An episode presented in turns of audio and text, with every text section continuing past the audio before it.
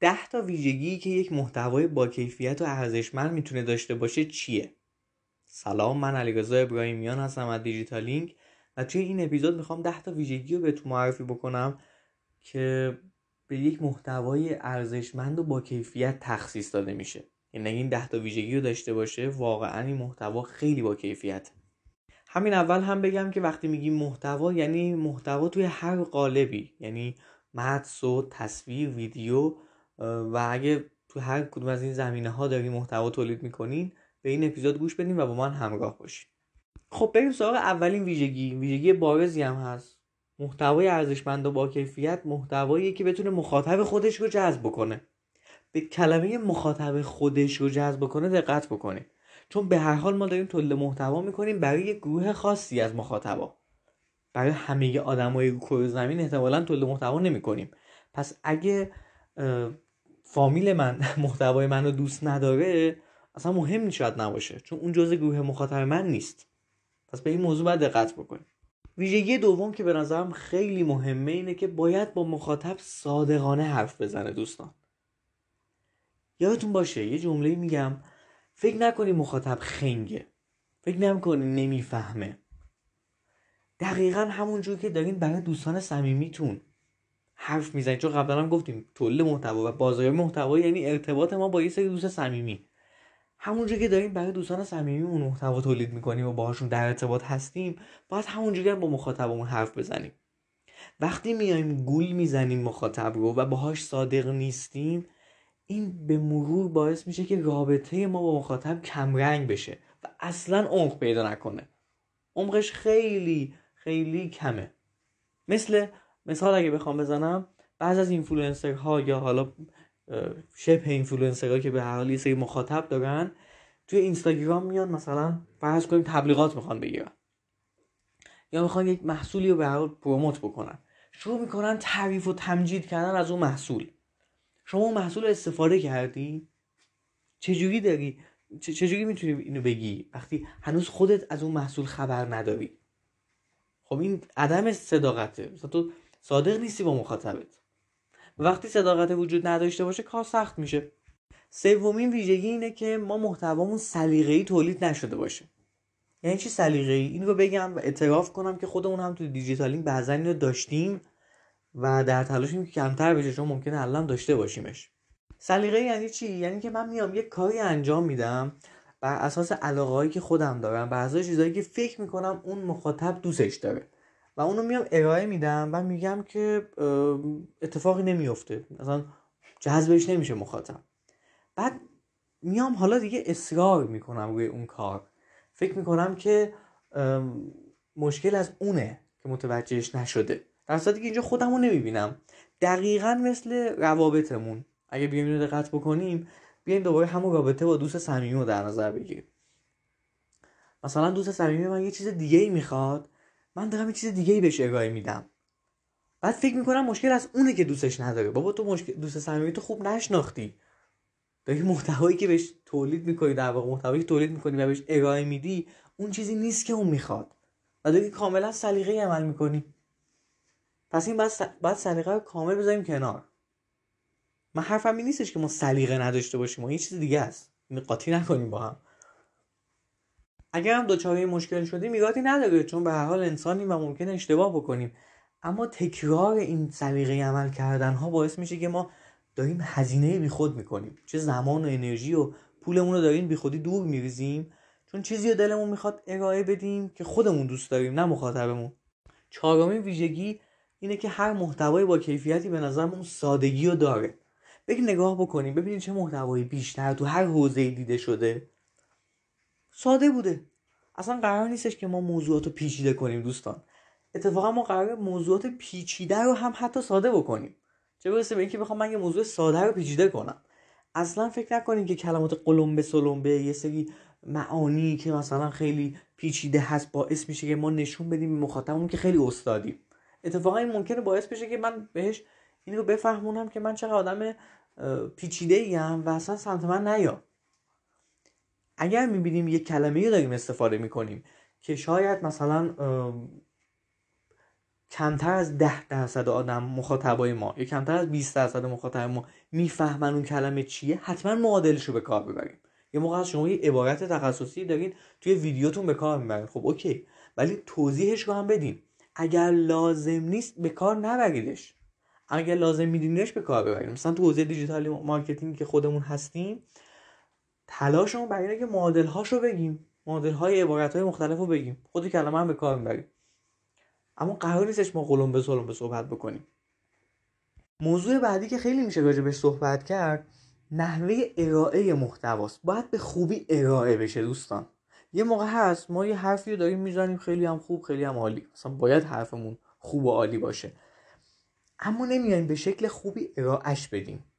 و این مشکل خیلی از ماها هست. خود ما هم توی دیجیتالی ممکنه این مشکل رو داشته باشیم و در تلاشیم که بهترین شکل ارائه رو پیدا بکنیم. اصلا ممکنه مزیت رقابتی شما با سایر رقباتون نحوه ارائهش باشه. به این یکم فکر بکنیم که توی اپیزود دیگه راجبش خیلی صحبت بکنیم و در واقع به موضوع فرم محتوا بپردازیم. چون راجبش میشه خیلی صحبت کرد دیگه من اینجا بیشتر از این نیارمش. ولی این جمله رو یادتون باشه که حرف قشنگ رو خیلی ها می‌زنن. ولی اینکه قشنگ اگاش بدن رو همه بلد نیستن انجام بدن. موضوع ششم که خیلی مهمه و اتفاقا توی جامعه ایران هم خیلی مهمتر میشه اینه که با فرهنگ اون جامعه تطبیق داده بشه. محتوای با کیفیت ما هر چقدر که خوب باشه اما با اون فرهنگ اون جامعه همخونی نداشته باشه احتمالا محتوای بدی دیده میشه از دل مخ... از دید مخاطب. فرهنگ یعنی چی؟ یعنی باور اون جامعه یعنی عقایدش یعنی ایده هایی که دارن. ما باید با این دید بریم چه مثلا ممکنه که شما بخواین اصلا محتوای با زبان انگلیسی یا با یه زبان دیگه ای تولید بکنی. و مثلا کلا content marketing رو توی فضای دیگه ای داشته باشین. پس اینجا باید دقت بکنین که اگه می‌خواین برای یک حوزه خاصی برای یک کشور خاصی محتوا تولید بکنین باید با فرهنگ اون کشور آشنا باشین. این یه موضوعیه که تو content marketing فقط در واقع جا داره. برای همینه که خوبه که ما دوره های آموزشی مثلا فرض کنیم خارجی رو ببینیم. خیلی خوبه.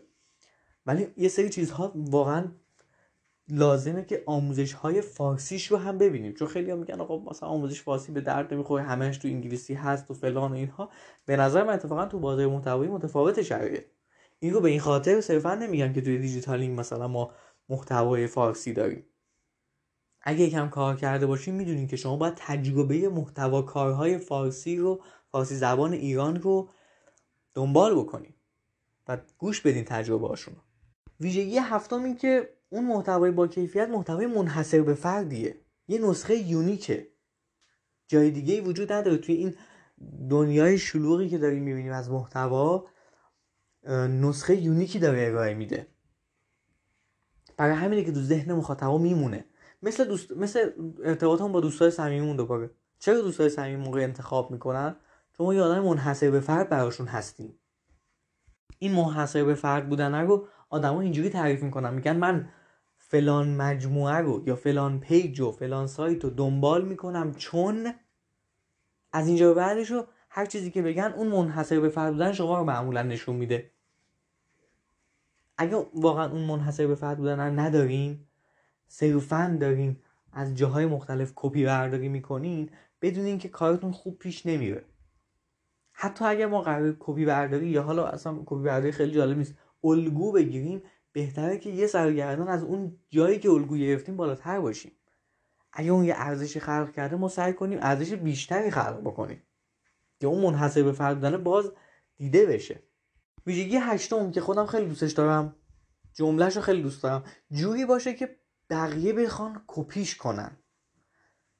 شاید ممکنه بگین آقای ابراهیمیان مگه ما مریضیم؟ این چه حرفی شما داری می‌زنی؟ یعنی تو دلت می‌خواد ما یه محتوایی تولید بکنیم که بقیه بخوان کپیش کنن؟ بله. وقتی کپی کنن به نظر من این خودش یه شاخصه.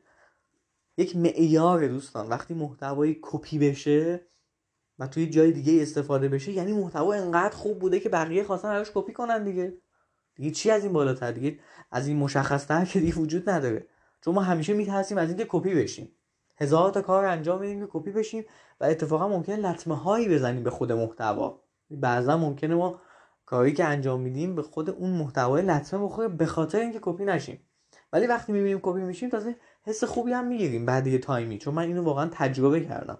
هم توی دیجیتالینگ هم توی مجموعه دیگه ای. هم تو دو تا مجموعه دیگه در واقع.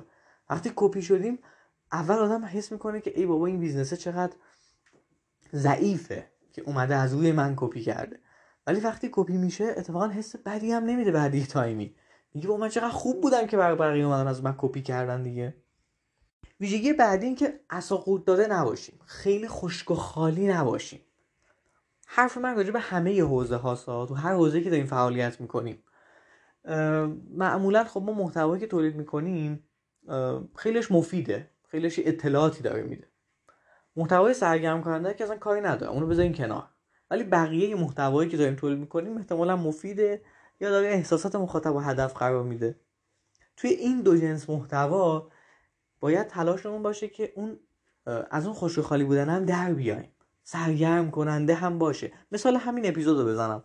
من برای اینکه این اپیزود رو ضبط بکنم تقریبا یه تایم خوبی گذاشتم که بنویسمش. دنبال کلمات بودم. دنبال بودم که از چه واژه‌ای استفاده کنم. چه مثالی بیارم که یه کمی شما صرفا بهتون آموزش ندم.